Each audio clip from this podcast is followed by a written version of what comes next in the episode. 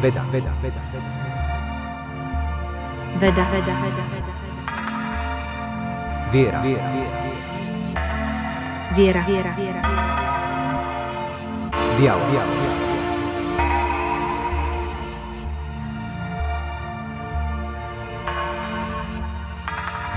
Veriac, neveriac. Ahojte, dobrý deň. Po dlhšom čase sa ozývam s mojim podcastom a ďalej pokračujem v témach duševného zdravia.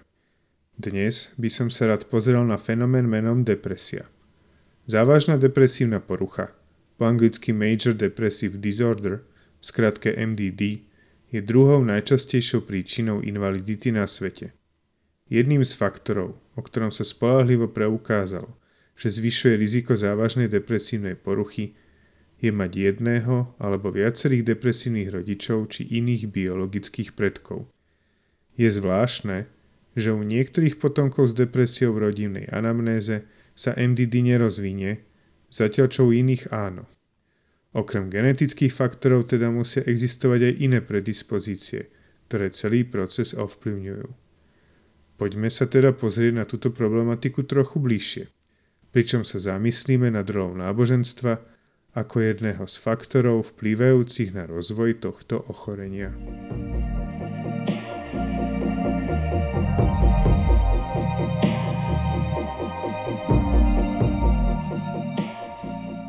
Medzi premenné, ktoré boli nedávno skúmané ako možný ochranný faktor proti vzniku depresie, patrí aj religiozita a spiritualita.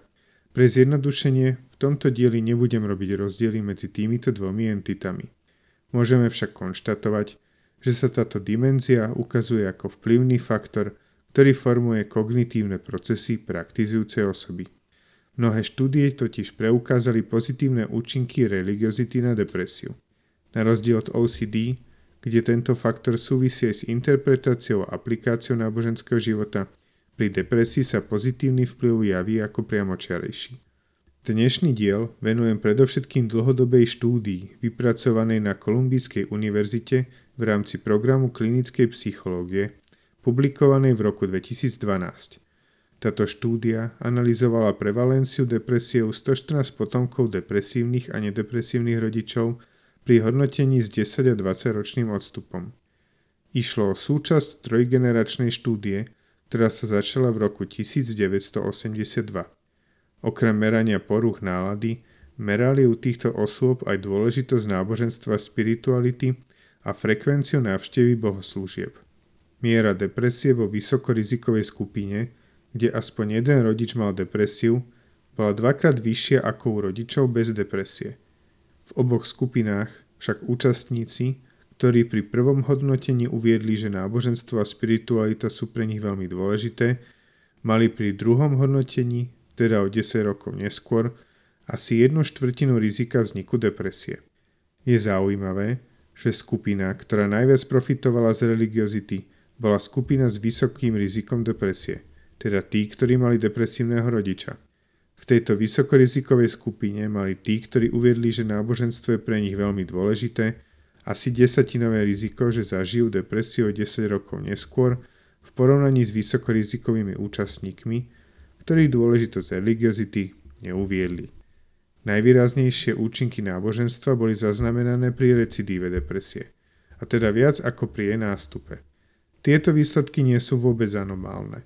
Metaanalýza 147 štúdí ukázala jednoznačne inverzný vzťah medzi symptómami depresie a religiozitou, teda tam, kde je väčšia miera náboženského prežívania, je jednoznačne menšia miera depresie.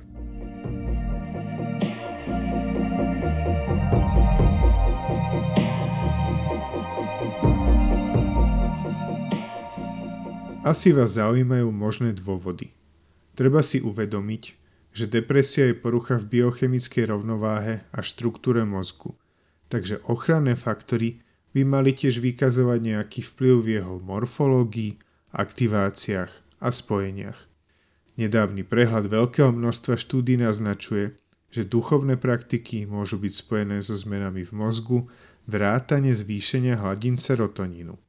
Môže však religiozita špecificky opraviť atrofiu mozgu súvisiacu s depresiou? Štúdia, ktorú som spomínal, zistila veľký rozsah kortikálneho stenčenia v mnohých oblastiach mozgu u vysokorizikových dospelých pacientov v porovnaní so skupinou s nízkym rizikom. Vedci skúmali týchto potomkov ďalších 5 rokov a potvrdili predpoklad, že existuje vzťah medzi kortikálnym stenčovaním a religiozitou.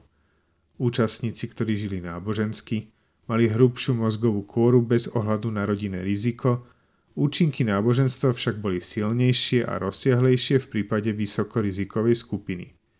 V novšom výskume tejto trojgeneračnej štúdie boli hlásené ďalšie rozdiely.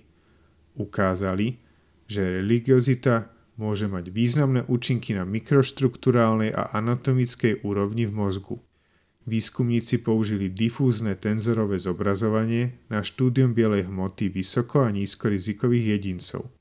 Jedným z pozoruhodných záverov tejto štúdie je, že náboženstvo minimalizuje rozdiely v štruktúre mozgu medzi vysoko a nízkorizikovými skupinami. Mozog ľudí s vysokým rizikom depresie začal vyzerať podobne ako ten u ľudí s nízkym rizikom.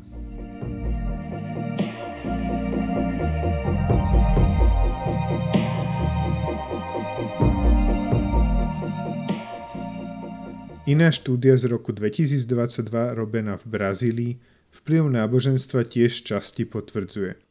Tento výskum sa zameriaval na tzv. vnútornú religiozitu, teda išlo o skúmanie vplyvu vzťahu s posvetnom na duševné zdravie.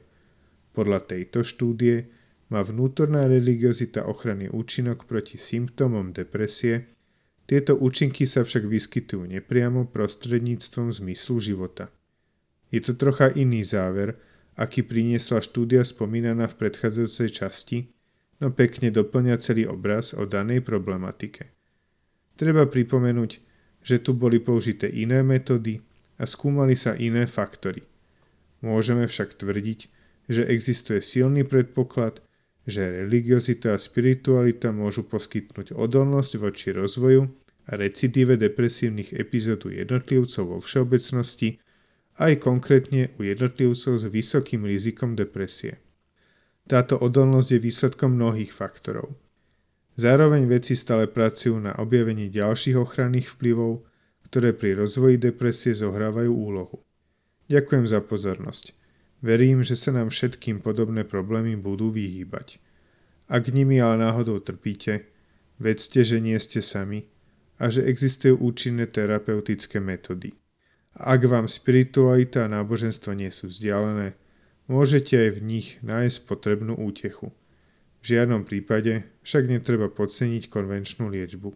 Do počutia pri ďalšej epizóde a želám pekný deň.